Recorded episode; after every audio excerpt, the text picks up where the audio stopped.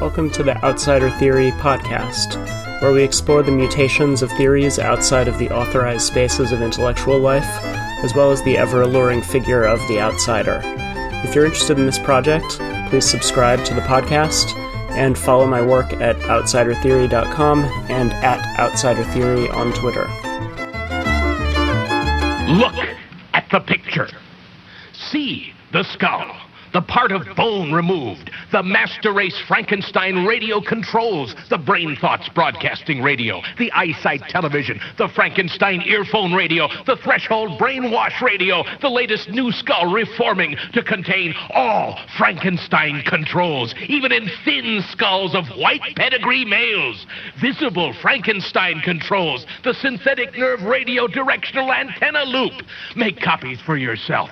There is no escape from from this worse gangster police state using all of the deadly gangster Frankenstein controls. Gio Pennacchietti is a writer, artist, and gonzo philosopher. so we are here to talk primarily about the, the work of Francis E. Dec, who was himself something of a gonzo philosopher, perhaps. and um, I'm happy uh, Gio was willing to join me to, to talk about the subject that we both are fascinated by. So thanks for thanks for coming on. Oh, the pleasure is mine. Pleasure is mine. Uh, I, it's a great honor to come on your show. Uh, I've been following you for a little bit now. We've been following each other, and uh, yeah, we we're part of uh, a sphere of, I guess you could say, prolific posters on uh, Twitter.com and elsewhere. So, and I've been reading your articles actually. Like one of my fav- absolute favorite works is uh the like the- what was it called theory cells in trumpland or something uh yeah that one is one of my favorites. Uh, it really hits home. It, it contextualizes what people mean by the whole like Trump and post truth thing. And I think that Francis Dec actually, now that he's having a min, uh, mini renaissance, mm-hmm. is I, I I think like we could get into the social subtext of what would you say schizopolitics put it that way so quite literally schizopolitics so so and i think we'll we'll loop back to that once we've built up some some context for Dec.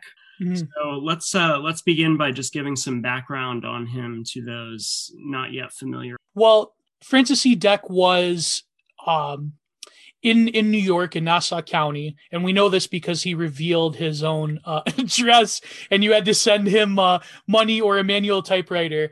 He was, um, I believe, he was clinically diagnosed with paranoid schizophrenia. He was a lawyer uh, but he was spent some time in uh, Los Angeles as a, I believe, a firefighter director.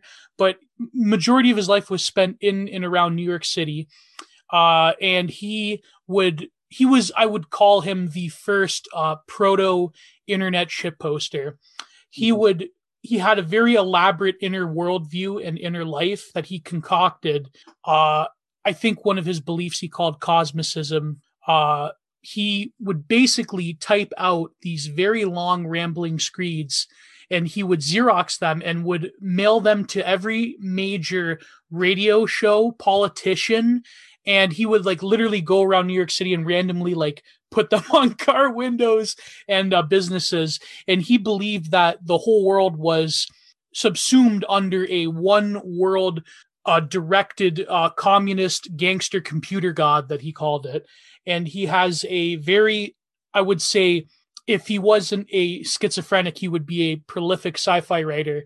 And this was, of course, uh, in the 50s and 60s. This was before a lot of the major sci-fi works of a conspiratorial nature. He would have this very, um, I guess nowadays you would call it gang stalking, where he believed that the agents of the communist gangster computer god were single-handedly uh, concocting a conspiracy against him because he's the only one that wasn't the victim of the uh, uh, what we heard in the clip, the uh, brain thoughts broadcasting Frankenstein radio controls. But we'll get into like what he meant by that. Uh, so he was he was basically, I believe, he lived in the same house uh, that was owned by his brother, and he thought the bro- his own brother was part of the conspiracy, and he died in hospital around 2004, I want to say, 2007. Uh, and he became known because eventually Doc Britton uh, got a hold of these uh, because he mailed them everywhere to all these random radio stations. And he late at night, I believe Doc Breton was uh, was uh, on on a particular uh, substance, marijuana, and he recorded these like long rambling screeds, and which has since been archived by people who uh, were interested in Dec because it's very funny. Francis Dec's work got into the hands of some pretty avant-garde people. Uh, I believe the what's it called? The church, the mock religion, uh, the Church of the Paradox, Inner Paradox, or something. Uh, that pe- members of this like mock religion archived his work and also got into the hands of prolific artists such as Genesis P-Orridge was the uh, transgender artist that was part of psychic television and had a lot of relationships to throbbing gristle and very prolific uh, avant-garde like post-punk proto-punk uh, the music spheres. And i believe his work was also in some ways paid homage to by comic strips from uh, robert crumb in his uh, weird comics book uh, and for people who know Robert Crumb, he is a very prolific lowbrow artist, like the most prolific lowbrow 60s comic artist uh, that did such famous works as Fritz the Cat, Angel Food McSpade. Uh, and he was all about this in certain comics this schizoaffective relationship to modern American life. Uh, comics like Joe Blow, for instance. So he got onto that. Well, while he was doing, I believe, at the same time, comics to the story by uh, Philip K. Dick, and I believe Philip K. Dick had some relationship to Francis Dec. He knew of him, but uh, I believe he was the later works like Valis. He was going. So Francis E. Dec has this weird currency among underground avant-garde people through his uh, schizoaffective paranoid worldview that was totalized in a one world uh, cosmic conspiracy because think of uh think of all of the popular forerunners to this i mean that came later uh like david Icke for instance how the reptilians are controlling us through the the fake moon base and the radio waves that are broadcasting uh very similar to the gnostic idea of archons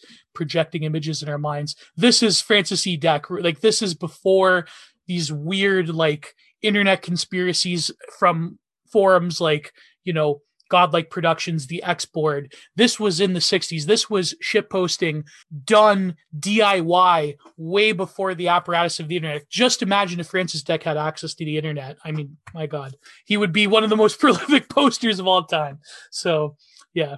Yeah no it's it's quite astonishing. Um he was uh so as you said he was a lawyer. He um he was disbarred from the mm-hmm.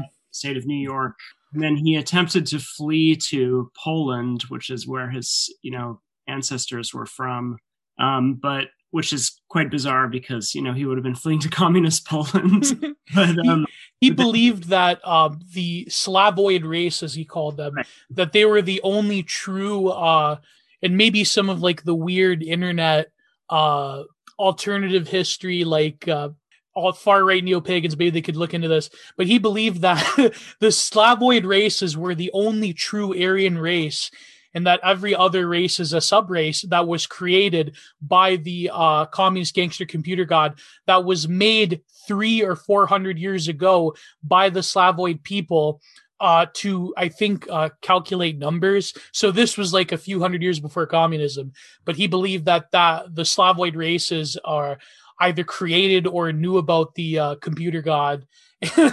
Therefore, he tried to go back to his homeland, but he believed that it was actually a trick uh, by the uh, CIA gangster police to uh, inculcate him with deadly nerve gas in the flight. And he actually ended up i believe in montreal. And he said that the the cia gangsters beat him bloody and uh, locked him in a prison cell so, I, but I believe his his flight got crossed. There's something like that. So, yeah.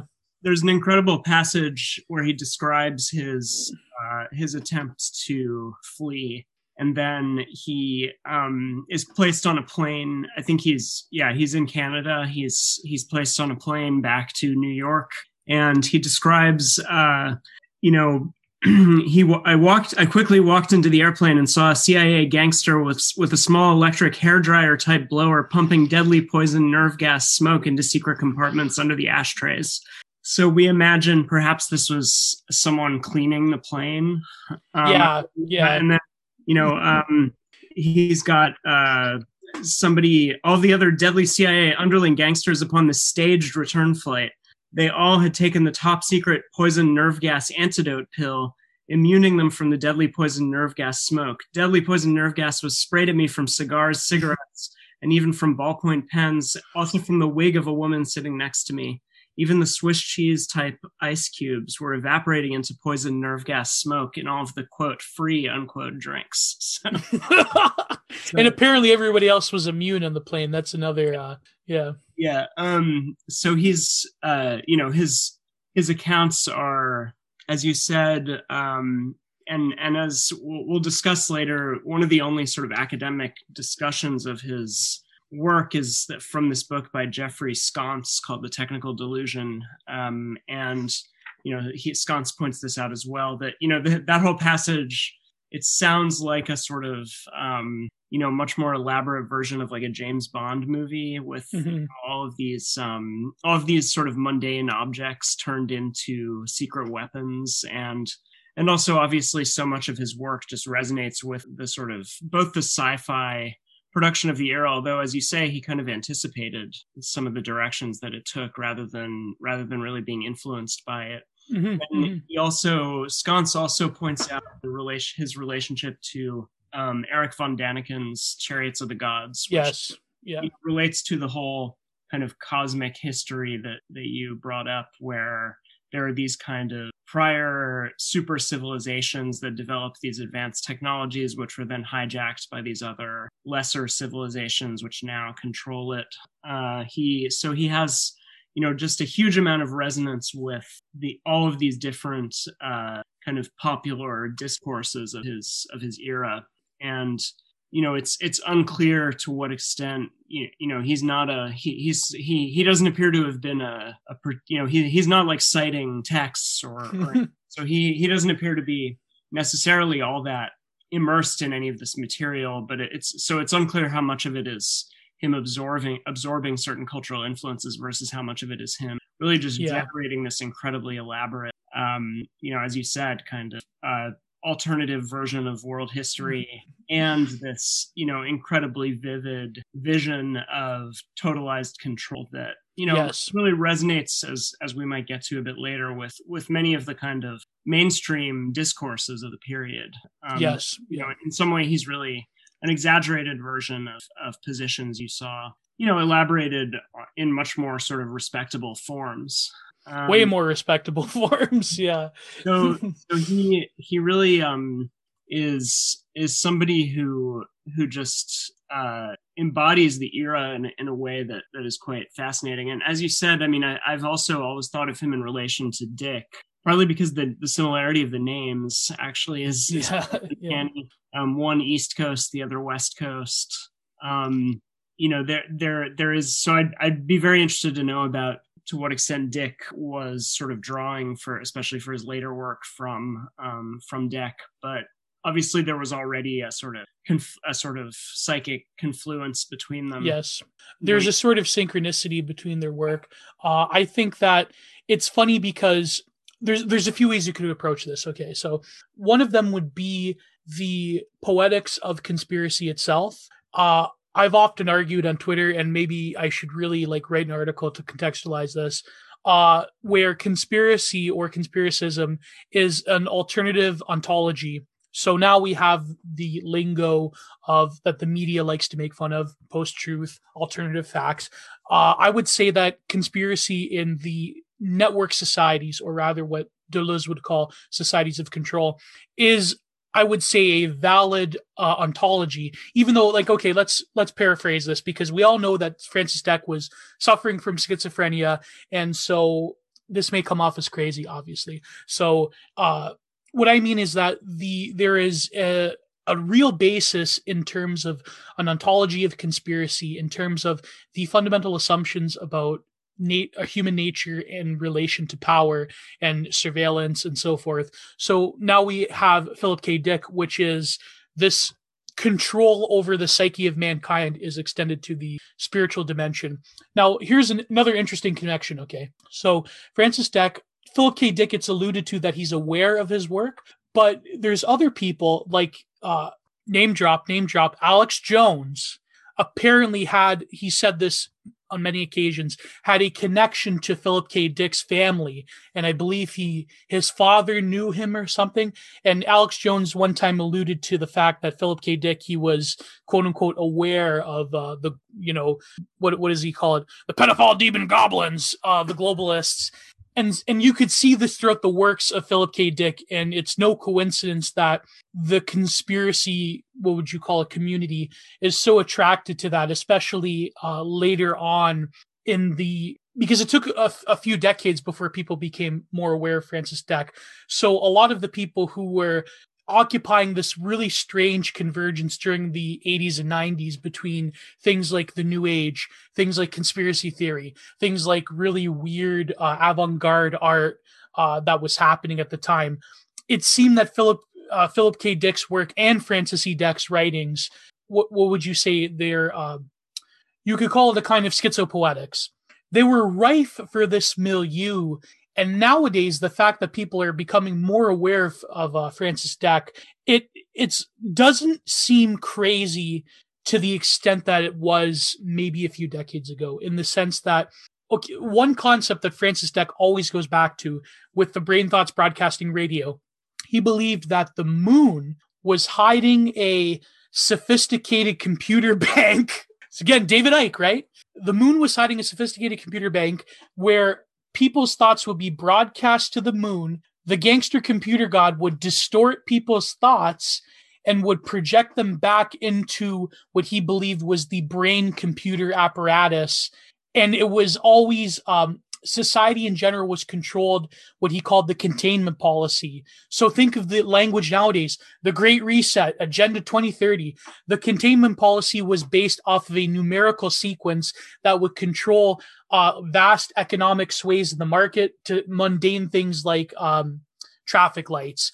So think of the relation that people have to digital technology nowadays, right? To to communication systems, to the um, impersonal algorithms that actually have a tan- tangible influence on people's behaviors, people's consumer spending patterns, people's uh, political ideologies, right? So in some ways, it doesn't seem as crazy to believe in impersonal computer systems and networks influencing the very thoughts that we have.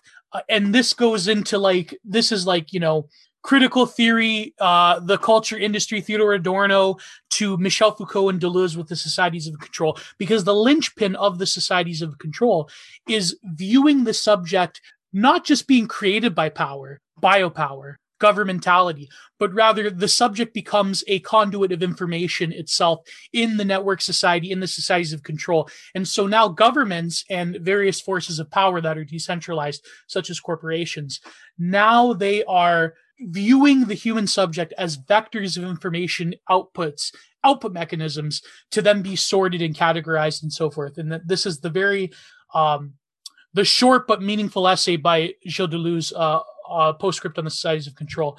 So, yeah, sorry, I'm just rambling right now, Jeffrey. I'm sorry. Let's um, so let's follow that up with just a little, another little clip from these recordings, mm-hmm. which addresses the containment policy that you mentioned. Um, I'll just play play a bit of so people get a get a flavor.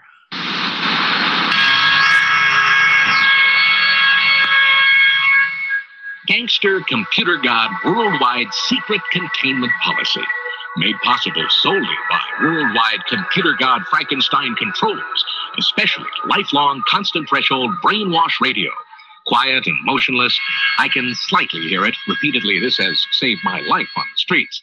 Four billion worldwide population, all living, have a computer god containment policy brain bank brain, a real brain, in the brain bank cities on the far side of the moon we never see primarily based on your lifelong Frankenstein radio controls, especially your eyesight TV, sight and sound, recorded by your brain, your moon brain of the computer god activates your Frankenstein threshold brainwash radio lifelong, inculcating conformist propaganda, even frightening you and mixing you up and the usual, don't worry about it, for your setbacks, mistakes, even when you receive deadly injuries. So that that's more or less uh, your your reference uh, for this quite remarkable, elaborate vision that the Dec offered, which I agree not only anticipates a great deal of what of the more interesting developments in in sci-fi, but also, as you were saying, what we might call critical theory, both both echoes and anticipates work in mm. that. I'd like to read also a little bit from this jeffrey Sconce technical delusion, which uh, a passage, you know, by a um, tenured academic, uh, some repute, yeah. um, which which in many ways I think harmonizes pretty well with your own your own account. Um, and would just be interested to get your thoughts on on Sconce's take here.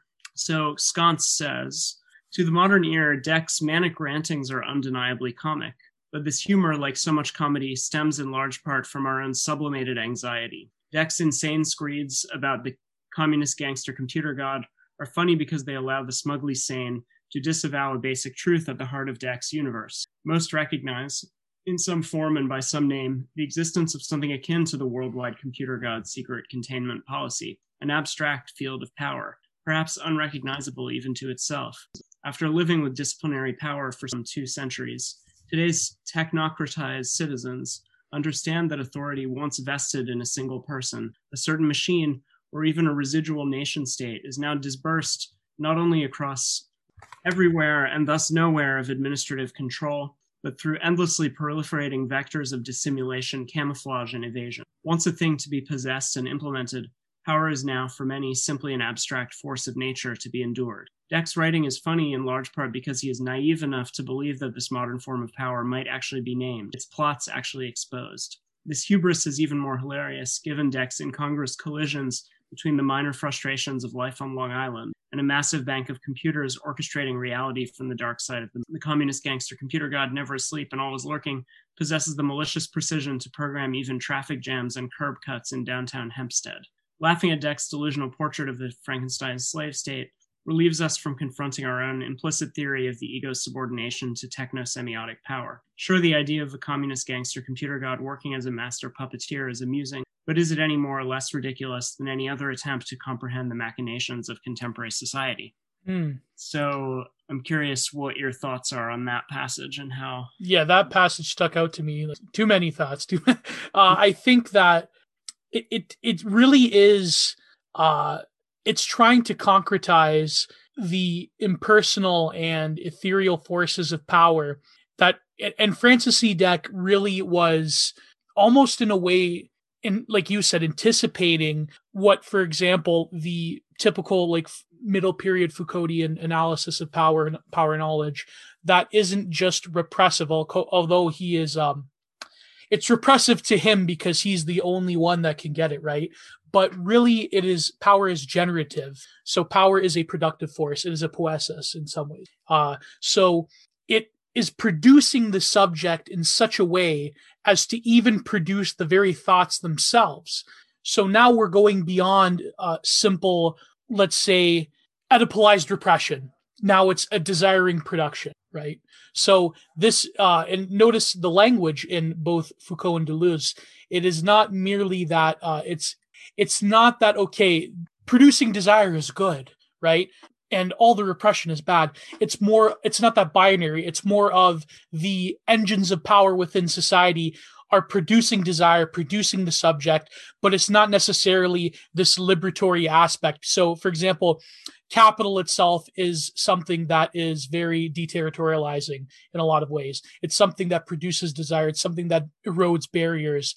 Uh, but that's not necessarily a good thing, right? So with Francis E. Dec, you have this erosion between what is the virtual or what is the schizoaffective and the real, which is everyday society. So now the schizo crosses those lines and barriers between what is real and what is a fantasy so, like Jung said, fantasies are facts, right? This is even more real. So now the pen in the cockpit is no longer just a pen; it is an apparatus of control.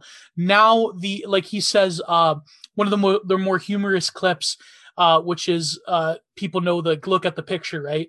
He says, uh, you know, deadly attacks even in my yard with sticks and stones, with uh, deadly touch Tabun or electric shock flashlights, right? So this is, um, and of course, Tabun was this like theoretical nerve gas that the Nazis were developing. So he had some experience, but I think his family was in the the war, uh, so he knew about the. I, not sorry, not the Nazis, the Soviets developing the uh, the deadly Tabun nerve gas, and he believed that there was tarantula spiders that would inject the gas. So now all of nature and all of existence is a web of power that is directly oppressing the subject. The very existence of spiders, even. but so notice that there's no separation. There's this cross cutting between fiction and reality. And so, like, similar to Philip K. Dick, in a lot of his works, there is this blending of the real and the fictional within a context of conspiracy, creating mythologies of conspiracy. And people don't look they people don't even look at critical theory that way. They look at it as like this very um this very dry exploration of apparatuses of network societies and so forth and the, the linguistic turn and, and whatever right they don't look at that as almost like creating a mythology of modern power in a lot of ways a mythos a poetic mythos mythopoetic, you could say, and and uh, you could even say that a lot of um, conspiracy thought on the political right. Uh, it's almost like a right wing cons- like critical theory, but now it's like this apparatus of power that has to be physically manifested rather than let's say Foucauldian discursive power, which doesn't have a central node or subject. Francis Dec believes in a central node, the communist gangster computer god, but in a way you could say that this ancient force is something that is decentralized and something that is detached from just one central power uh, power over oppression. Now power is absolutely everywhere, from the pen in your hand to the spider to uh, going down the street and getting groceries. And no, and he would do things like he would um go through different routes to go to different grocery stores or I guess in New York bodegas, right? So he uh, would do things like he stopped going to his stock um he had stock options and he would go to like brokerage firms, but he would like go down these like abandoned uh, office buildings and he could see the gangsters inside of them ready to just like leap leap out. So uh, yeah that's th- that passage in, in the text uh, particularly struck at me because the way that we talk about uh, what would you say techno power in a techno capital network society is very similar to um, it goes beyond just saying that oh well you know science fiction preempted what was going to happen like you know how star trek preempted the cell phone. Uh it's more so the embodied experience of the schizoaffective person is grafting on a layer of fantasy that is harmonizing with the real. And now that fantasy is eroding the real through a, creation of the spectacle and societies of control and all that stuff, you know, from Debord to Deleuze. like, I, I know I'm just being a theory cell right now, but like, it's um, it's more like this erosion of the lines between fantasy and the real and fact. And we're seeing this nowadays through the discourses of post truth alternative facts, people living in their own what uh, Robert Anton Wilson called reality tunnels, which another again a, a, a writer that uh, I believe Robert Anton Wilson also knew about Francis E. Dec uh, through his connection with Genesis P-Orridge and these other alternative figures. Again, another writer who's actually writing fiction about conspiracies and and uh, what he calls guerrilla ontology, which is like the systematic undermining of reality through like these avant-garde acts of uh, disrupting people's like normal interpretation of things. So, for example he has uh, a story where like a little person wants to get back at like these uh, these giants that he has to live with. So he does things like he'll go in the grocery store and he'll change like the aisle sections and the, the different signs, and he found a way to change the stoplights. So think of it, all of this like poetics of conspiracy they all share this weird harmony with francis Dec and it's uh yeah so cut me off right now i'm going i'm going, going too much into it. No i mean there there is just so much to say. Yeah yeah. The thing that i um and that sconce also discusses this but um you brought up the you brought up gang stalking earlier and so this is something i've been interested in and i've written a few things about. Um, so gang stalking, for those unfamiliar, is I you know it, it essentially is a a large online subculture at this point, um, where the victims of gang stalking are often targeted individuals, is their self designation. Um, and those two terms are, are kind of part of this larger cluster of terms that mm. um, are used by people who describe experiences very similar to to Dec's.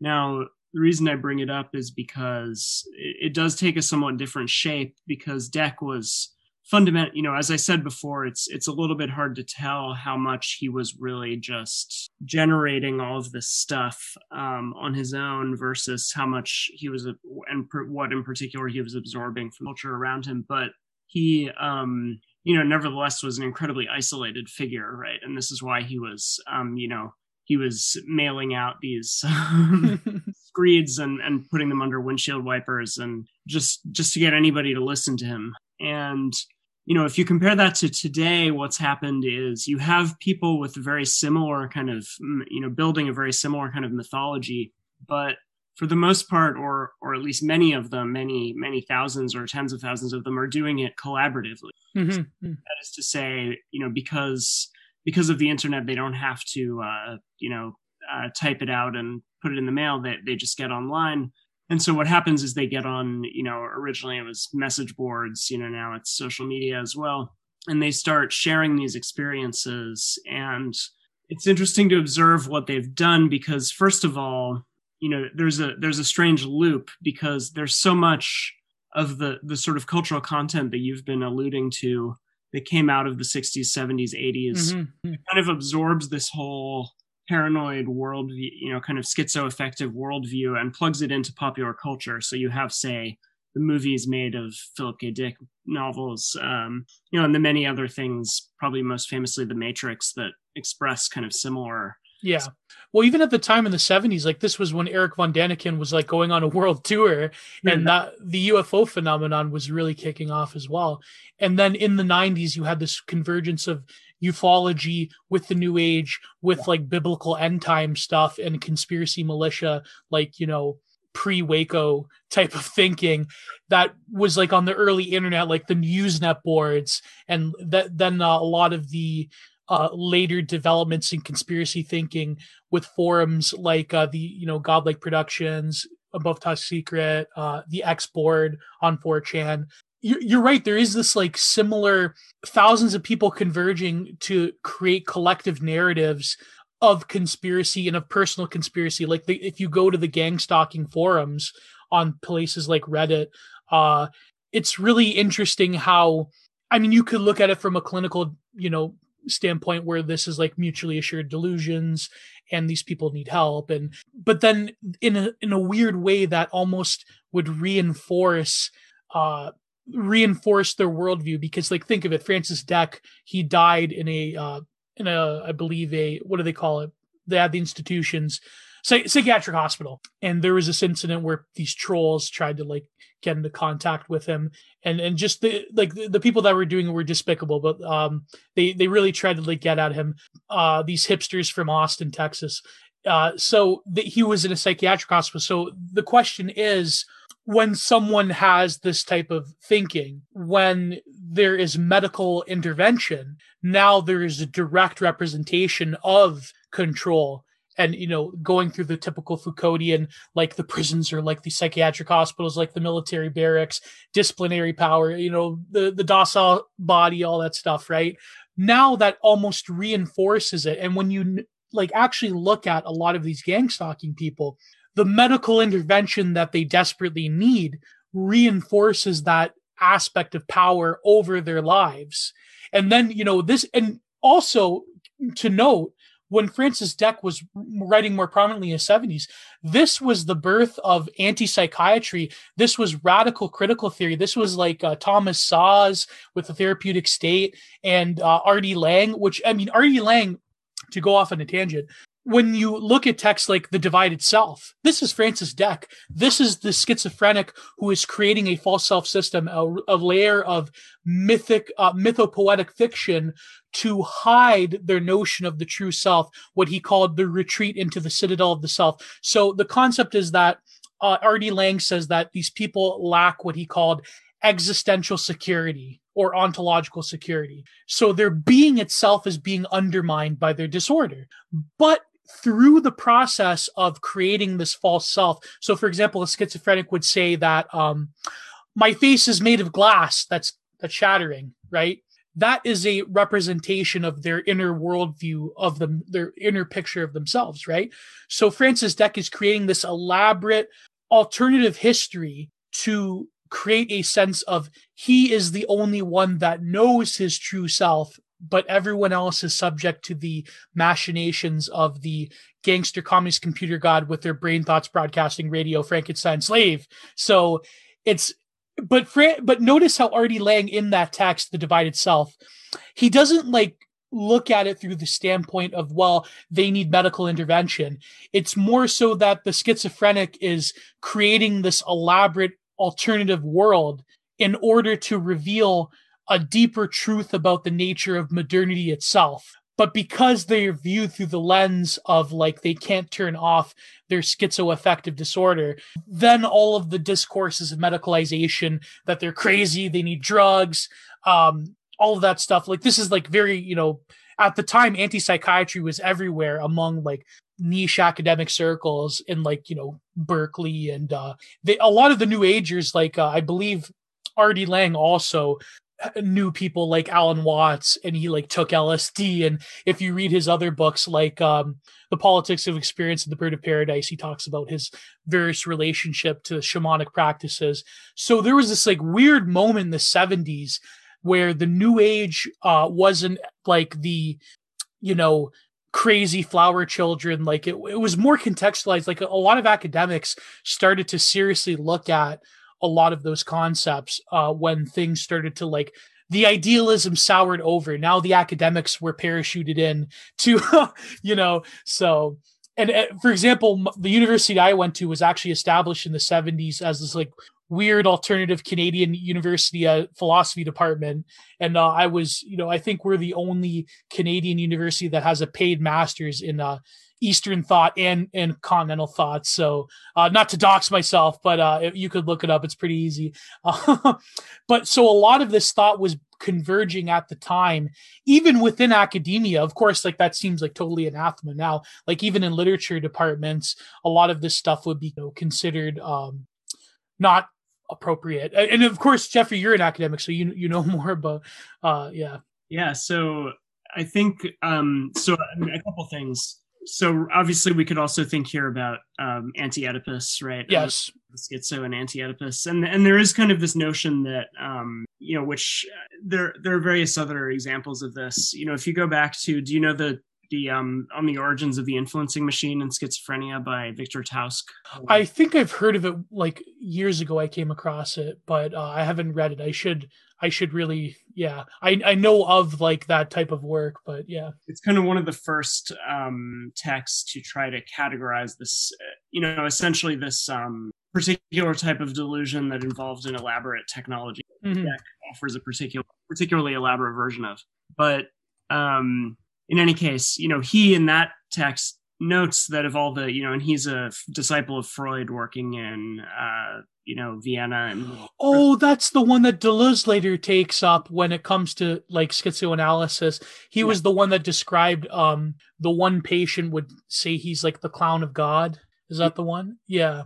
But he so anyway, the only point I was going to make is that he there observes that generally the influencing machine is operated by a is operated by a physician or by a psychiatrist or analyst. So in other words, the going back to what you know, and, and this kind of anti-psychiatric um, attempt to kind of think about the the schizo as um, partly trying to articulate his or her own victimization by medicine by the sort of medical regime, right? Mm-hmm, mm-hmm um, and so the the way that the the content of the delusion can kind of express that. I mean, to me, the most remarkable instance of this is Schreber, you know, uh, Daniel Paul Schreber's um, Memoirs of My Nervous Illness, where really oh, yeah. the entire, you know, it's it's very similar to dec in many ways, although more, um, you know, it's it's maybe less elaborately technological and more kind of overtly mythological. you know, and obviously that was an important text for Jung as well as Freud. Yes. Um, but they're, you know, essentially the kind of orchestrator of the the whole cosmic conspiracy is flexing is a psychiatrist, right? So yes. Yeah. Of, um, you know, this almost like satanic figure. and and so you know, the, the entire thing he's representing is really his own and he and he writes the book in order to make the case for his own release from the um from the asylum right Yeah.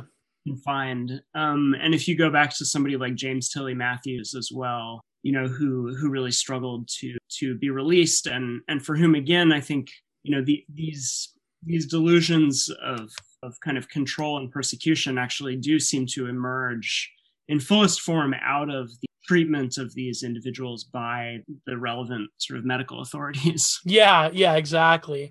Um, anti-psychiatric account is quite convincing. Um, Well, what, even the experiment that Thomas Szasz did, where he sent like nor, quote unquote normal people to psychiatric institutions and told them to pretend to be schizophrenic, and I believe uh, they actually like almost ninety percent of the people that he used actually did get uh, what, what what's the term for it?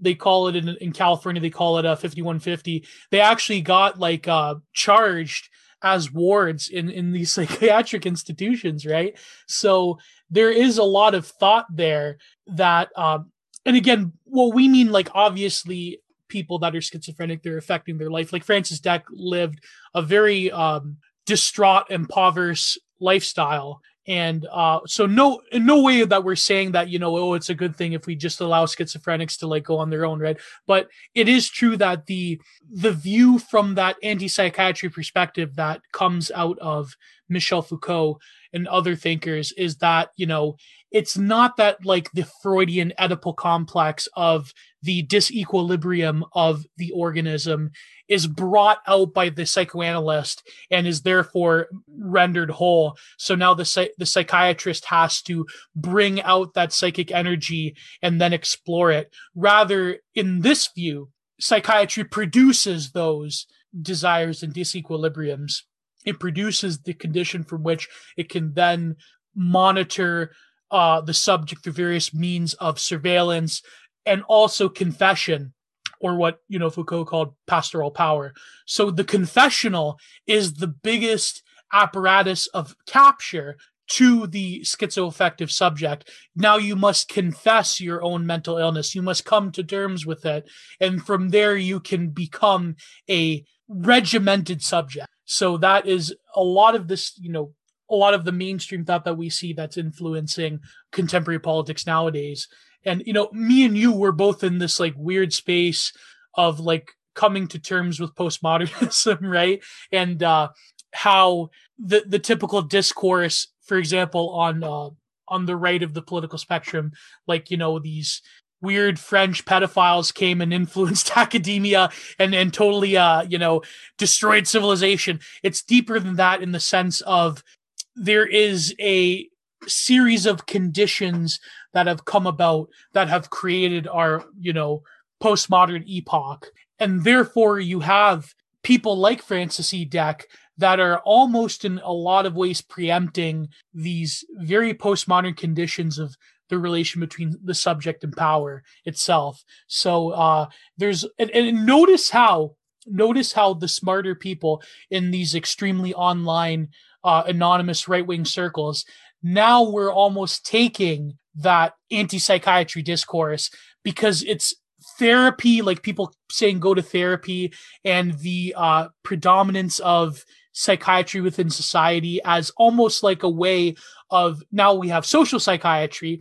So now psychiatry becomes quote unquote woke. Now the instead of the new left, now it's the online right that is taking up this anti-psychiatry discourse in the current moment. And so there's a lot of weird implications because conspiracy has always been sort of like para right wing in, in some ways. The conspiracy of these vast ontologies, whether it's, you know, call them globalists, the Illuminati, the bloodlines, uh, the reptilians, that's always been sort of kind of like a right wing thing. And now that you have this critical theory dimension of anti psychiatry, now Francis Dec becomes popular. And let's face it, 4chan has taken up Francis Dec because he, you know, he has this very racialized worldview. And that's another thing I wanted to also bring up with what you were saying, Jeffrey, about um, the the the anti psychiatry angle, because Francis Dec's writings are both racially charged and sexually charged as well, because he keeps bringing up how his brother would like, you know, the the slut that my brother would sodomize after me, like, and he would have this like very elaborate sexual and racial charge and tinge to his writings, especially the racial aspect. But the, the undercurrents of sexuality are also there as well, which I think is another interesting thing. So, what are your thoughts on that? Like, I'm really interested to hear. Yeah. So definitely, obviously, his um, you know, we we could go into the the complicated kind of racial dimension of his cosmology. I mean, in some sense, you know, part of it is um, you know not not atypical of its era right he's mm-hmm. highly anti-semitic and sort of anti-black and yeah. in Hoots, which which you know was was a kind of typical right wing you know kind of John Bircher or something view of the period so in that sense and you know yeah. this is the reason why I thought he was kind of interesting as like a a sort of alternate universe Philip K Dick because Dick you know appears to have been much more in sync with the left mm-hmm. um, and you know Californian but at the same time they're kind of um, you know it also seems to me that conspiracy culture in this period was highly mobile and you you saw um, both versions of it and a great deal of appreciation of it i'd say on both sort of extremes of the political spectrum right yeah. You, i mean and people like robert anton wilson were were much more kind of associated with the sort of left counterculture world. And and and then libertarianism which was like sort of on that border yeah. Yeah so so there's you know the the sort of cultural location of I, I, think today people largely see usually see conspiracy theory as primarily a kind of right-wing discourse. I think it was a bit more nebulous back then. Yeah. Definitely this kind of um racializing of the universe which which is a just a theme that you see in and you know i think you can think about it in sort of deleuzian terms um as as a kind of um well you know, there's a lot to say about this, but yeah. you know, if you go back to Schreber, who I mentioned as well, right? He also has this this very um, his whole vision is very much organized in terms of these different kind of races and lineages. Um, yeah, and then you have like Lothrop Stoddard, like like t- typically think of any um like right wing HBD, like human biodiversity, like racial categorization in, in a, the American context. A lot of the alt right ideas, uh, a good friend of mine back in um, this magazine we used to write for basically wrote this article where he was saying how and any sort of like white nationalist like alternative right idea could be traced to people like Lothrop Stoddard. Then later, like Francis Ford Yockey would be another one. Uh, and and notice how uh, another thing too I would mention now that the before it slips my mind about 4chan, you know the 4chan me me being full blooded Italian. I don't know if you could tell by my my name. By the way, Jeffrey, uh, like like our, our, good friend Alex Kashuda, immaculate pronunciation of my last name. So thank you very much. Um, know the 4chan meme where they say how Italians are really black right? Like like especially me being half Southern Italian, half Central Italian. So uh, Fran- uh, Francis E. Dec, he had an Italian judge that he called the N word. So he thought his judge was black, but was Italian. So he he was preempting that 4chan me that us Italians are actually black people. And of course, in the American context back in the day, uh, Italians occupied this like weird space similar to certain Asian groups where they were kind of white but not really. But then of course by the 1990s we were like fully waspified. And now that you know uh we're we're white people now. And and even like there's even hangovers like on Twitter the other day there was this person that pointed out that um what's the the state university in New York uh, SUNY right apparently yeah. Apparently italian is a protected category still. Yeah so. Yeah it's um but anyway so i don't know there i mean and to me it's like since i'm i'm from new york uh from you know sort of um a similar you know not totally dissimilar environment from where Francis Dec, where there are just like various different kind of ethnic groups you know there there is kind of yeah. that strain of his writing where like you know you, you have like the poles and you have the italians and you know as with all of these other elements like there's this kind of mundane backdrop where he's really just reflecting some of the um the ordinary facets of his daily world of of you know living in these kind of multi-ethnic sort of outskirt areas of New York where there were these tensions and then but then he's kind of plugging them into this whole you know sort of cosmic conspiracy.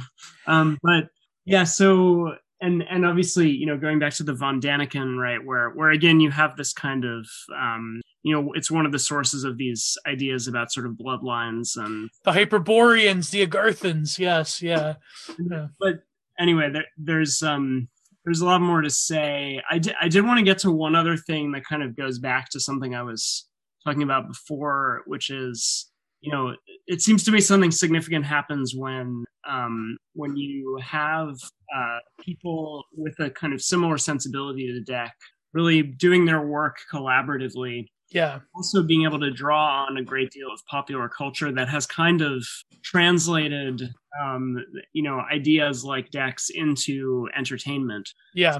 So in other words there's this kind of odd feedback loop where you know people like Dec fed this this kind of vision or this um, sensibility kind of into the um, into the culture industry right it produced mm-hmm, mm-hmm. entertainment now what you have is people who are you know um, working collaboratively to try to make sense of these experiences um, you know which may just begin with i mean as uh, the way it's often told is just they start noticing weird things right they start yeah. looking at them strangely and you know so so they start looking for patterns and, and different synchronicities of and and so something interesting happens there where what used to be I mean, and to me, this is a kind of modern, postmodern dichotomy where, you know, somebody like Francis C. Dec is sort of as a creative figure is is a sort of high modernist in a sense. Mm-hmm. Mm-hmm. Yeah, yeah.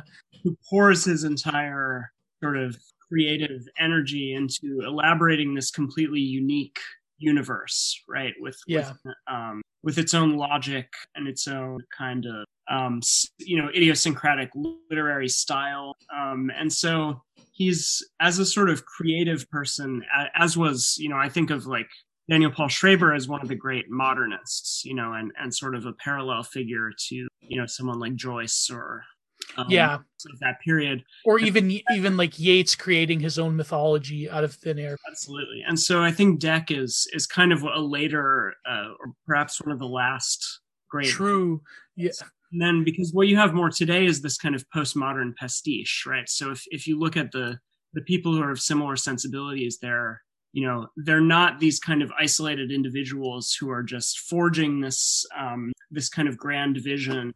Um, you know alone entirely through their own creative energies. Instead they're kind of just yeah. creating pastiche of different bits and pieces that come from different things. So that you know on one hand they're they're borrowing from popular culture right? They're borrowing from hollywood cinema and saying like you know this movie whether it's the Truman Show or The Matrix or you know Blade Runner or whatever is is somehow um, is is expressing this thing that I'm experiencing and and giving me a kind of language for talking about it. But then they're also drawing on the historical record, right? Which is why yes.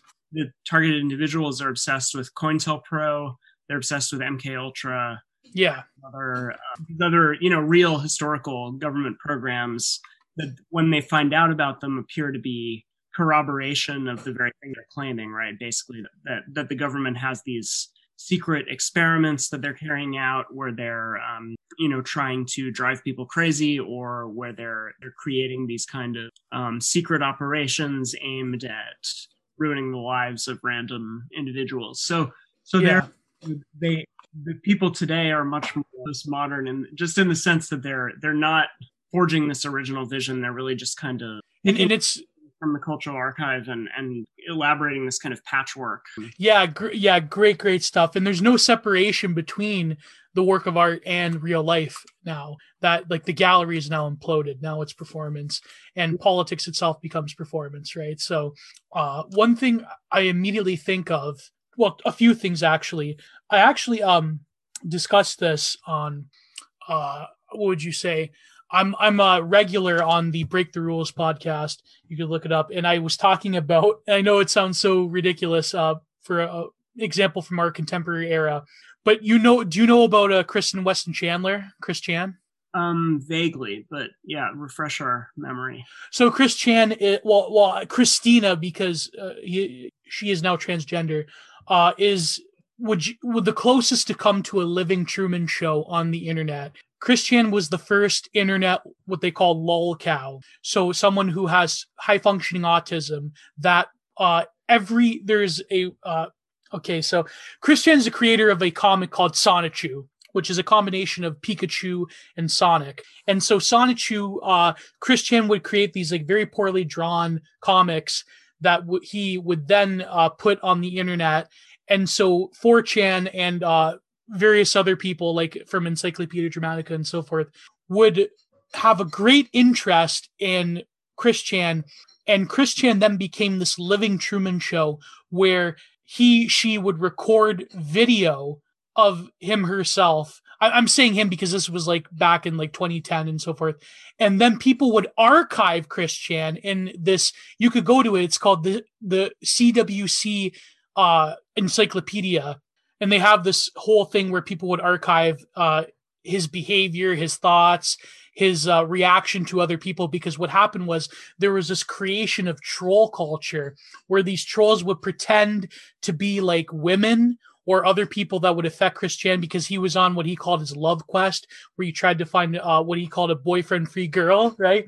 And there's this, there's so much, there's so much content, even to the point where I believe, uh, like popular culture took up Chris Chan to some extent. Like Opie and Anthony played a few clips of him, and uh, he would do these, uh, like people would do these elaborate months months long pranks on him and would pretend to be like like there was a story arc with different what they called sagas of like different trolls interacting with him and this was all broadcast on the like early to mid 2000s internet so and and of course uh the dimension of like gang stalking and like people troll and troll culture and shit posting and this like very like collaborative mythology around Chris Chan was created so that's one one thing I would immediately go to as like sort of a um, relational aesthetics to like the creation of the work of art on the internet. And I said this on Break Rose podcast a few days ago, where in some ways, even though these trolls would do like very absolutely horrible things to Chris Chan, in some ways you could say that's almost like the creation of a living work of art in the sense that you're taking someone who has who possesses um ontological insecurity and then you are manipulating the story arc of their life through this like weird self-reporting and interacting with trolls and internet troll culture. And uh, that's just to me that's almost like if francis Dec were like an online chip poster i think like if the trolls discovered Dec, if he was alive in this era it, something similar would have happened. So another thing too i would say would be um you mentioned high modernism. And as an artist i'm very influenced by like things like the new york school and german expressionism. And one of my absolute favorite artists would be uh, george grosz uh, in that like weimar period he had this one painting which was a collage called a vict I, I shit you not a victim of society and of course now we have the discourse around joker about like you know we live in a society gangweed where it was a man where he, he would paint a portrait of this person, I believe was a soldier, and he would uh, glue on different advertising uh, things like uh, the eye would be reversed. There would be like a razor to his neck. There would be uh, machine parts around him. So now, and, and of course, if you look at the history of German Expressionism and Dada, there was other pieces, like even one by Duchamp, where it was this combination of the face and the subject with machines. And so now, like in social realism, like in Dada, now the human subject is blending with technology and with uh, these oppressive forms of uh, techno capital alienation through machines and, and various. Uh, and, and so the work of art really is the expression of this common reality that we're experiencing, this alienation from uh, our various technological apparatuses. What uh, one one academic in this article I'm trying to write now on Agamben called uh, what what do you call it? With he was writing this uh, paper about uh, Foucault, the societies of control, and like the in social media. He called it um, participatory servitude, where now you are giving information about yourself. You are participating in this mass consciousness of social media, and then you in turn are being influenced and regulated and uh, you know re- regimented by the apparatuses of digital technology and social media. So, and now you have a living embodiment in Chris Chan and in other like a, a, lot of the early internet artists like when artists started to discover the power of the internet they had other things where they would uh, create like a decentralized network works of art like free beer comes to mind but this is even more dark and scary because these trolls would lead chris chan down very dark and disturbing paths and a lot of it had to do with bodily fluids and things like that so uh yeah I sorry, I'm just like totally wilding out right now. Um, that, so it, that connects to something else that kind of follows up on my previous point, which it relates to the targeted individuals or gang stalking victims, which I've always found fascinating. So the results, or one result of their somewhat um, you know pastiche based approach to kind of trying to make sense of their experience is that in some ways it ends up being quite retrograde in the way that it represents technology because mm-hmm. they're so heavily reliant on kind of the cultural archive of you know particularly like the late 20th century right it's it's a little bit um sort of hauntological in that way because yes back to this um you know th- this period when you had uh, all of these you know i mean particularly the the sort of period of production of sci-fi and things like that but but also um you know, of of the, the era of COINTELPRO and MK Ultra and things like that. So, but what's interesting about this is that the way they imagine their sort of technological subjugation is actually very much based on sort of 20th century technologies. Now, yeah, an interesting example of this is uh, something else that I wrote about last year about um, the 5G conspiracy theories. Oh yeah, I think I read that. Yeah, yeah. Which you know, but this is an ongoing thing that they've been obsessed with cell phone towers for forever, right? Mm-hmm. They're burning them down. Yeah, they were burning them down. I actually had a pl- I had planned to do a painting actually of one of these burning cell phone 5G towers. That'd be so, awesome. Yeah, love to see that. But anyway, the but what's interesting here is that what's the the the anxiety is not around it's not actually around the digital right it's it's around this kind of giant piece of hardware yeah. So so it is, you know, if you go back to the idea of the influencing machine as Tausk elaborates it, right, where it the, the influencing machine kind of morphs gradually and kind of takes on the qualities of the um, the the technologies of the time. So you had James Tilly Matthews, whose influencing machine was kind of um, you know re- resembled sort of early industrial revolution um, techno. You know, it was a loom, right? It was he called mm-hmm. it um, and then you know it sort of gradually evolved um, so it, it could look it could be more like a um, like a, a, you know a, a, movie projector or a satellite or you know just whatever it, it, would resemble whatever the dominant technologies were hardwired analog technology yeah yeah but cathode ray would be one of them yeah. so it's interesting to me that um, you know the tower is actually the the kind of locus of the anxiety right mm-hmm, mm-hmm. The, so so that I think says something that goes back to your um, your discussions of of Deleuze and you know societies of control because what this suggests is um, it's still a kind of disciplinary panoptic vision. Right? Yeah, yeah. The way they're the way they're thinking about cell phone towers, you know, it, it almost resembles the kind of um, central observation tower of the panopticon, right? It's, yeah.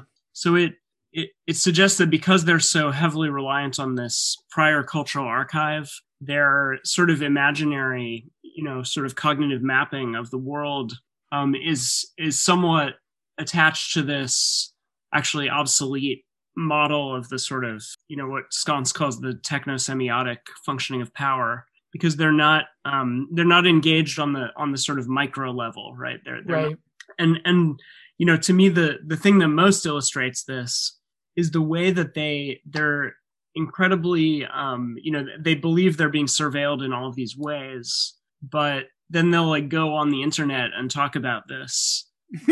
Yeah. They, it's as if they don't um perceive or many of them anyway like don't perceive social media itself as a surveillance apparatus right?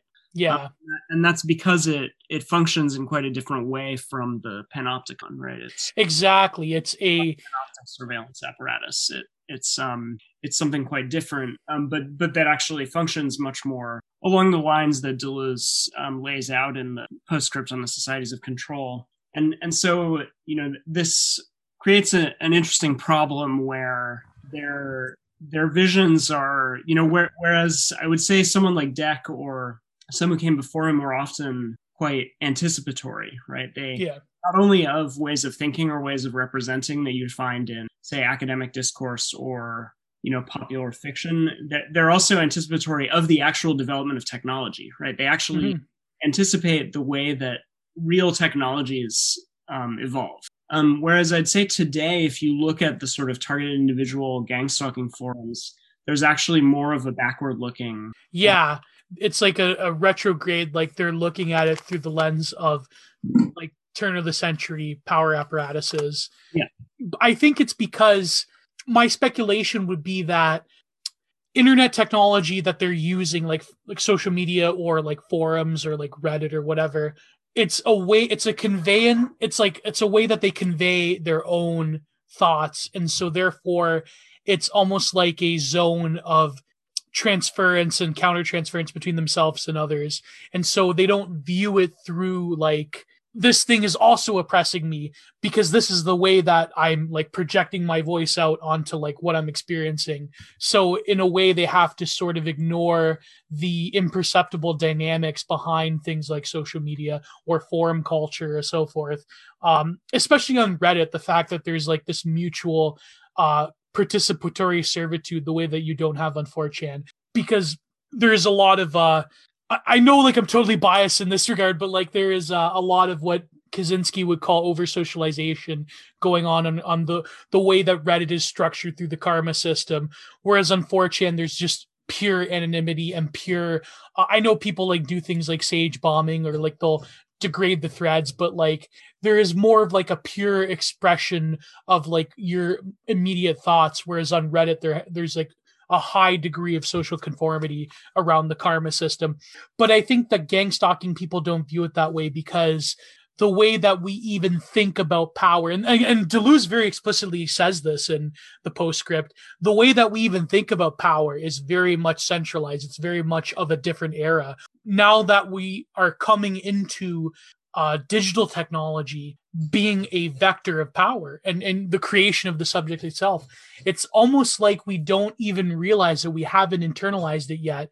And maybe, who knows, maybe in the future there will be um, gang stalking people who will like, they won't even post on social media. They'll go total Ted Kaczynski style because they realize that the internet itself is one of the biggest apparatuses of control there is, right? So, um, yeah, this, and, this is interesting. Yeah. I mean, something that um, was happening at least I, I, haven't kept up on it recently was that we're starting to have you know in-person conferences where they would you know they would yeah. actually be there and that's you know i that that was a very fast i mean i always wanted to go to one um i don't i haven't seen any in the past couple years but um you know and the other interesting thing about it is that they um, you know they tend to get they have quite a variety of people who participate in that culture because you know they have sort of i mean they have doctors they have engineers and so when they hold these when they've held these conferences they'll have people you know give sort of technical lectures that are about you know the actual feasibility of the the kinds almost of like 9-11 truth like that uh yeah the the Jonathan Kay book, uh, what was it called, Among the Truthers, mm. um, where he he went to a few of these conferences and there was like legit academics and everything, um, and so of course he viewed it through the angle of like this is like mutual delusions, right? Like this is like parasocial relationships to a delusion, but really when you look at a lot of conspiracy culture and a lot of the conferences and a lot of how even the awareness that there could be like what we call like glow in the darks, you know, they're they're lurking on 4chan, the feds, the glow in the darks, right? And that is of course comes from another very popular schizophrenic uh, Terry Davis, who was a legit software computer software engineer who created Temple OS, and so he called them glow in the dark CIA. I'm not going to finish the word, but it's the similar. It's the the word that uh that Francis Dec used, the gamer word, right? So, uh, when you look at these conferences and conspiracy culture and these uh, you know festivals it's it's there's an implicit recognition of that you know this this like almost like eroticized danger of like the glowies can come at me from any angle. And and you know that person right there is a disinfo agent and like people accuse alex jones of being a disinfo agent. And so there's almost like this mutual panopticism that we engage in but look at 9-11 truth for instance the conference is like people think okay why is it that even academics are involved in this when you look at it, like I remember, like I'm old enough.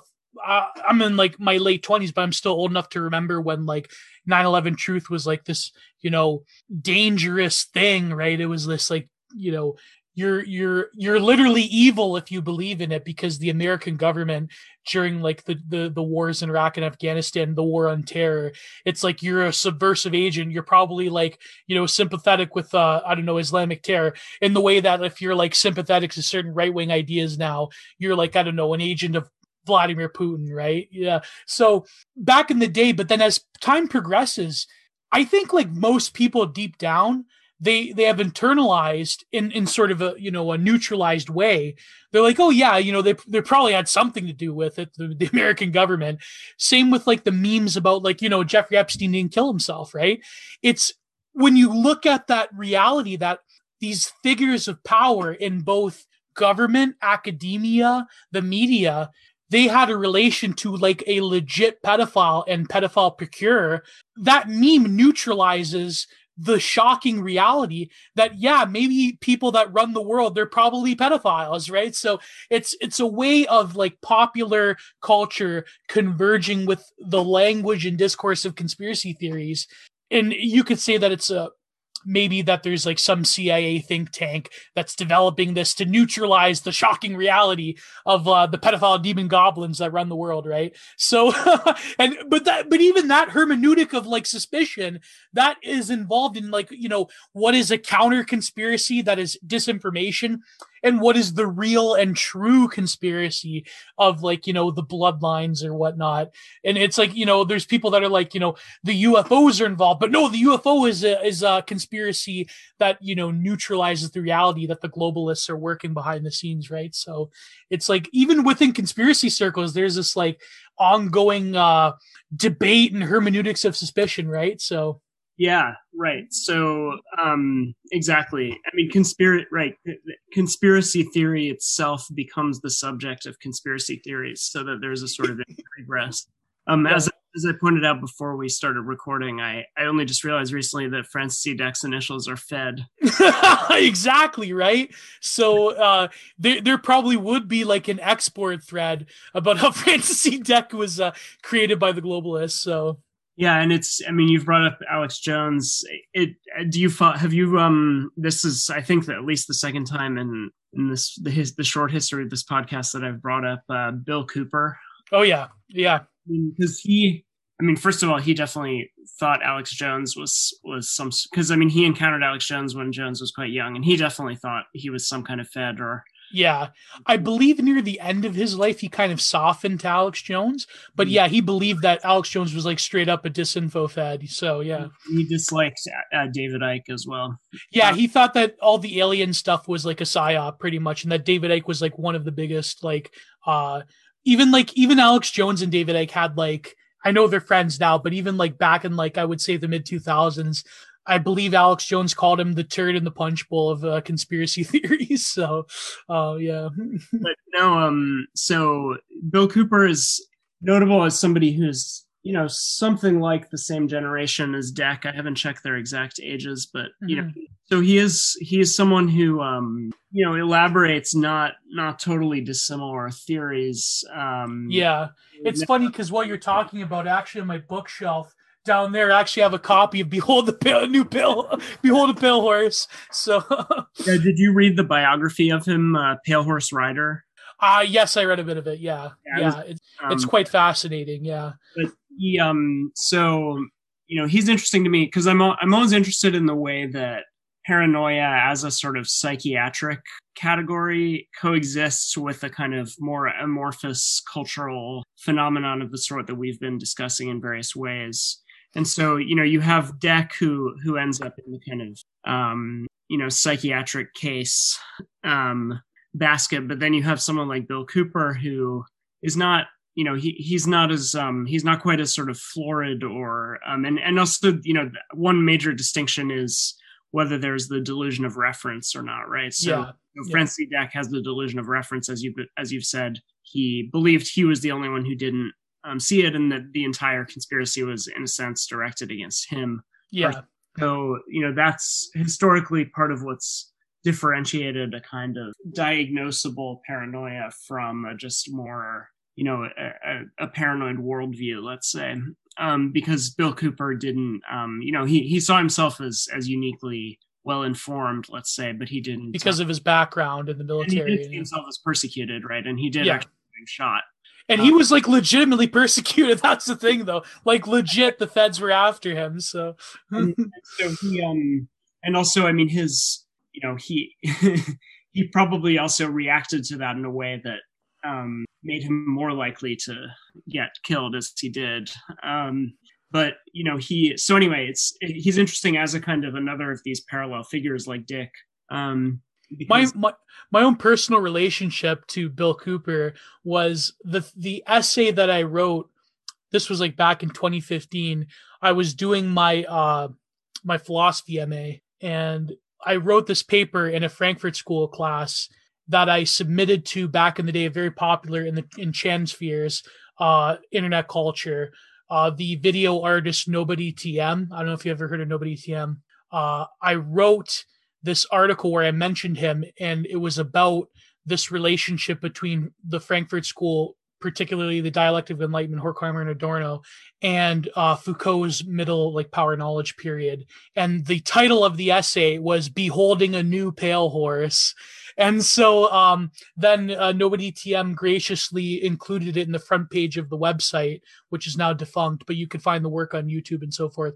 These and and there's a relationship between the video art of Nobody TM because Nobody TM would take these very obscure videos of like schizoaffective people and furries and various internet subcultures and would graft them onto these elaborate um, analog distorted edits and would create this video art and there was a lot of conspiracy theory a lot of like um online right-wing reactosphere thought that goes into this. And so nobody tm included my essay on the website and this is how a lot of like uh people know my work originally on these like reactionary uh blogging spheres is from Nobody TM, but I actually entitled that consciously Beholding a New Pale Horse because I was talking about like the societies of control and uh, power knowledge and how like taking like that OG conspiracy theory subculture and how do you disrupt power? You do this by taking the, the, uh, like what Nobody TM does, taking the, you know, the gifts of digital technology to subvert it. And there was this other brilliant essay by uh, a a person who published a lot of my work, Adam Wallace. You could actually find this. It's called Nobody TM Postmodern Anti-Modernism. Uh, it was originally on this website called West Coast Reactionaries. You could still look it up, by the way. This this uh, highly recommend this essay. Uh, Nobody TM Postmodern Anti-Modernism. And so a lot of this thought was like related to conspiracy culture and Francis Dec and the uh, the creation of the work of art or what Nobody TM called edits uh, video art using people who believe that they were gang stalked, people who were part of very like lurid um, cul- subcultures that could only exist in the internet. Put it that way. So there's this like really crazy convergence of all of these different influences, and the internet has really allowed us to give a a a window into a lot of these inner worlds of people because you were mentioning the tower right the the nature of conspiracy being converged around panopticism and the unipolar aspect of power similar to uh let's you know talking about german expressionism the you know famous uh weimar era film metropolis the the you know the human ants going to the central tower in the underground city right?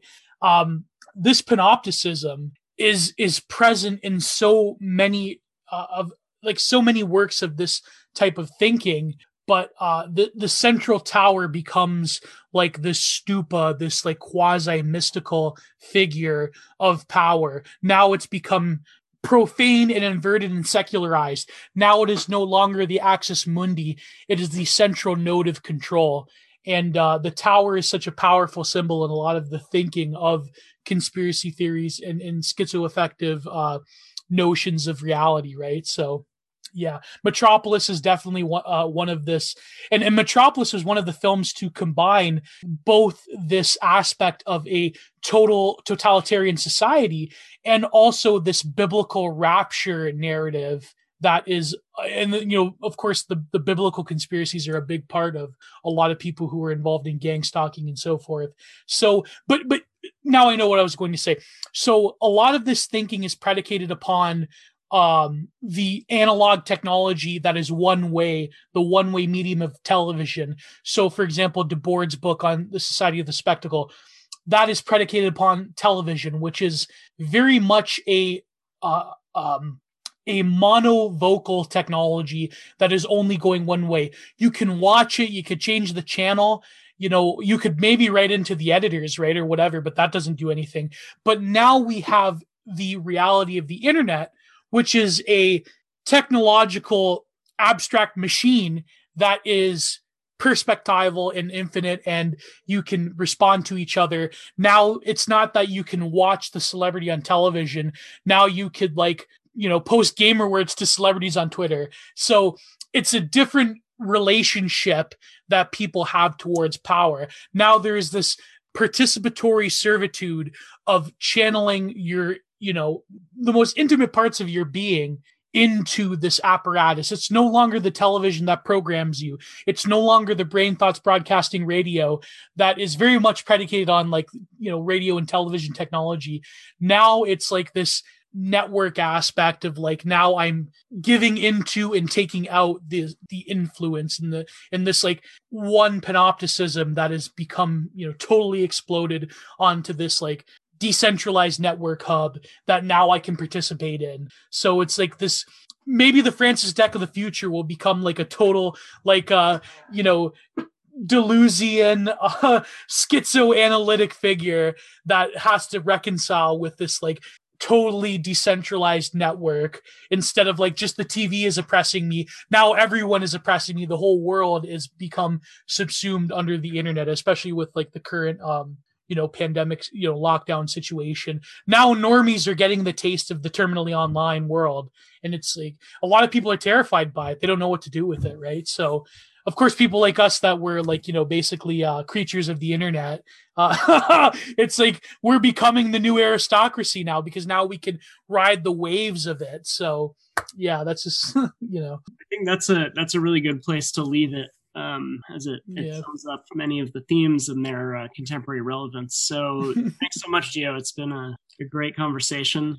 And oh, but you wanted to leave off on you wanted to ask me something about Thomas Kinkade. Is that that's great? I was going to ask you about Thomas Kinkade. Yeah, let's uh, for something to completely different. Uh, yeah. So this is I you know it's one of those incredibly strange things where um, at some point I realized that um, our two uh, shared or two of our shared interests, not the only ones, but the two that we're probably least likely to share with that many other people, um, particularly in combination, are Francis E. Dec and Thomas kinkade the painter of light. Yeah. So, um, you are yourself uh, a painter, an artist. Um, I'm not, but I've I've had a fascination with kinkade for a while. Um, I've I guess my my thesis about him has been that he in many ways is a kind of parallel figure to someone like Jeff Koons. Yes. Yeah. And, oh and that, yeah. Yet, yeah. occupies a completely different cultural niche. I mean, yeah. completely non-overlapping. Yeah. yeah. various senses, both the kind of celebration of of American kitsch culture, yeah. um, the you know the sort of Benjaminian embrace of mechanical reproduction. As, yes, yes, as totally. A, mostly as a business model. Um, yeah, like like next level art grifting. Yeah. and um, what's so what fascinates me is that they have such radically different trajectories and occupy such different cultural niches. Yes, you, yes. can argue that you know Kinkade is uh, in a sense a more traditional you know representational painter yeah and so on but nevertheless um he's a you know i mean he's he's often representing um say characters from disney movies i mean this is an incredibly postmodern project right? Yeah, yeah, yeah, yeah. So, and and so I don't know. I, I was curious about your uh, your take on it from your perspective as an artist and just as a, as a you know, widely read person interested in postmodern theory. Our criticism is yeah. So no, this is great, man. This is yeah. I'm I'm getting giddy right now. Um, I I feel that Kinkade is in some ways a postmodern artist. I know it's like totally like people that are into art criticism, they hear that and they're like, what do you mean? Like that's like totally offensive, right? Because Kinkade was like this last gasp of, I would say, American Americana filtered through the lens of like Bush era evangelical, like uh, conservative politics. And so Thomas Kinkade is like viscerally loathed in the way that Bob Ross isn't because Thomas Kinkade occupies this sort of like strain of Americana that was that like died out when Obama was elected, right? So Thomas Kinkade, in a way, there's like this postmodern relationship to the culture industry and to also the death of the aura because for people who are not familiar thomas kinkade was a um, he was a traditionally trained classically trained painter he uh, went to ateliers and he had immense artistic skill in terms of representation. He uh, did uh, OG illustration work with people like uh, the the YouTuber James Gurney, who did the Dino. Uh, I forget, you know, that children's book with dinosaurs. I forget which one, um, but he Thomas Kinkade was a uh, trained painter and he would do things like he utilized the sort of art factory idea like Andy Warhol where he would get his students that were under him to like finish off his paintings and he would do things like scan them digitally at the time. And he would create like this whole like culture industry around himself where there was like mall stores with like hallmark calendars. He did quite a lot of work for hallmark and, and the disney corporation. And Jeff Koons is the art world representation of this like you know totally shameless gutless capitalism because he was like a stockbroker uh, and he would basically have this art factory where he would create this like these monumental works of installation art that were based around like kitschy americana like stuff that you would find in uh, gas stations across highway 66 is it highway 66 in the american highway yeah, Route 66. Yeah. So he would do things. Um, there's this great, great, uh, one of my favorite art critics of all time is Robert Hughes. He did the updated version of Shock of the New called New Shock of the New, where he actually interviews Thomas Kinkade. And it was this one where it was like, um, the mermaid in the bathtub with the scuba diver like creeping up on her and he said like this is like total gratuitous sexuality that you would find in comic books at the time like lowbrow comic books whereas like he said other american artists that would have similar themes like um paul orego for instance would would do this in such a somber like an and respectful way but jeff koons embodies this like 80s 90s gratuitousness of Americana and like, you know, late capitalism in the art world. Uh, but when it comes to the kitsch of Thomas Kinkade, I have this video on my YouTube channel. It's called uh, Thomas Kinkade and Vulgar Tradism, where people on the online right they like would ironically meme Thomas Kincaid as like the trad art of our day because he offended like so many people in the contemporary world that uh, through the sheer power of Hallmark kitsch he would create this like traditional sensibility of like religious right uh, representational art. And i believe he even painted um this like mural painting that is in the billy graham church. So in the billy graham library so the billy graham ri- library. So uh and he like did this he would donate paintings to ronald reagan and george bush. And uh y- you know it's it's funny how Thomas Kinkade embodies this like cultural moment in America of like the uh the the like evangelical religious right like the dying breath of the religious right was in Thomas Kinkade. And of course, when he died, all hopped up on pills and alcohol, uh, that sort of is like the death nail of that cultural undercurrent in America. And I think, you know, Thomas Kinkade is a fascinating figure and he is universally reviled and but I would argue that even you know Bob Ross is even more shameless when it comes to like art marketing, but because Bob Ross inhibits this like therapeutic space for most people, he doesn't have the same. uh he, he certainly was a, a religious conservative with you know like he would say God bless and goodbye and all that.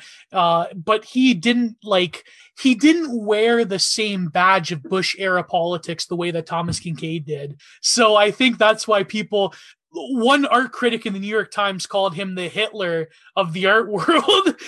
so it's it's uh yeah, it's really uh there's this great video by this YouTuber, Solar Sands, where he goes over Thomas Kinkade. I don't know if you watched it, but I highly recommend that video. Uh, it's by Solar Sands. It's called Tom. It's on Thomas Kinkade.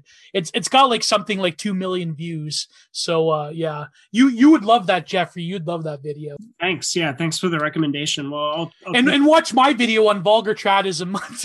Shameless plug. Giant Productions on YouTube. So. Um, well, I mean, yeah, as we're wrapping up, uh, anything else you want to plug to? Uh, okay, so all my links are on my Twitter, twitter.com slash giant geo, uh, G I O, all one word. Uh, I'm on Break the Rules podcast. That's kind of like my home. Uh, and I guess, uh, you know, I'm going to create a market website for my art, but you can find me on Instagram. All my links are there. Uh, and also, what I want to plug, uh, I'm recently in this book where it's a collection of short stories. Uh, but I'm the, I think I'm the only one that has an essay. I write an essay about um, the relationship of Trumpism and the art world and, and what the art world is going to look like post Trump. Uh, look up Ending Bigly by my good friend Bill Marchant, who is the editor, Terror House Magazine, Ending Bigly, The Many Fates of Donald Trump. I'm in this book along with a very prominent uh, online figures such as Mencius Mold Bugman, Bronze Age Pervert, Borzy, uh, my buddy Kashwagi, a lot of these great authors. Uh, a lot of them are anonymous for obvious reasons, but I'm I have this essay in it. It's called "Cryptids of the Spectacle: The Art World versus Trumpism," and uh, all proceeds go to a free speech charity. So Bill Marchant's ending bigly. Please go and buy that. Uh, ha- that's the only way you could read my essay about Donald Trump in the art world. So, um, other than that, yeah, go subscribe to my YouTube, go to my Twitter, uh, I reach out to me, uh, DM me, uh, and and of course, uh, yeah. So Jeffrey's a good friend of mine, and I'm so grateful that you brought me on your podcast. And uh, I, I expect big things for your podcast, my friend. Thanks. Yeah, thanks for coming on. It's been a great pleasure to talk. And uh, yeah, pleasure is all mine. So yeah, and you know maybe we should uh, do another episode about Bill Cooper, Robert Anton Wilson. Yeah. So much more to say on on this, and and, and come on Break the Rules podcast when we we have a, a panel show. Uh, we're a ver- we're the only variety panel podcast that takes uh, people that have you know names in society and and pairing them with like Twitter weirdos. So uh, we're basically what internet blood sports would have been if uh, you know people didn't you know decide that uh, grifting off of people insulting each other for two hours was worthwhile. So uh, please subscribe to Break the Rules podcast and uh, subscribe to my YouTube channel. And I will have a way of uh, shilling my own work either through Patreon and a website in the near future. And buy and, and please go and buy Ending Bigly. It's for a good cause. A lot of great and hilarious short stories are in this by a lot of great authors. And it's it's one of the few collaborative works uh, in these like weird esoteric Twitter spheres. I highly recommend it. So thank you, Jeffrey. I know I'm sh- totally shilling right now, but uh, yeah. So uh, awesome. Yeah, and I will. I'll put links in the show notes as well. So. Yeah. Thank you. Thank you. Cool. All right. Thanks so much.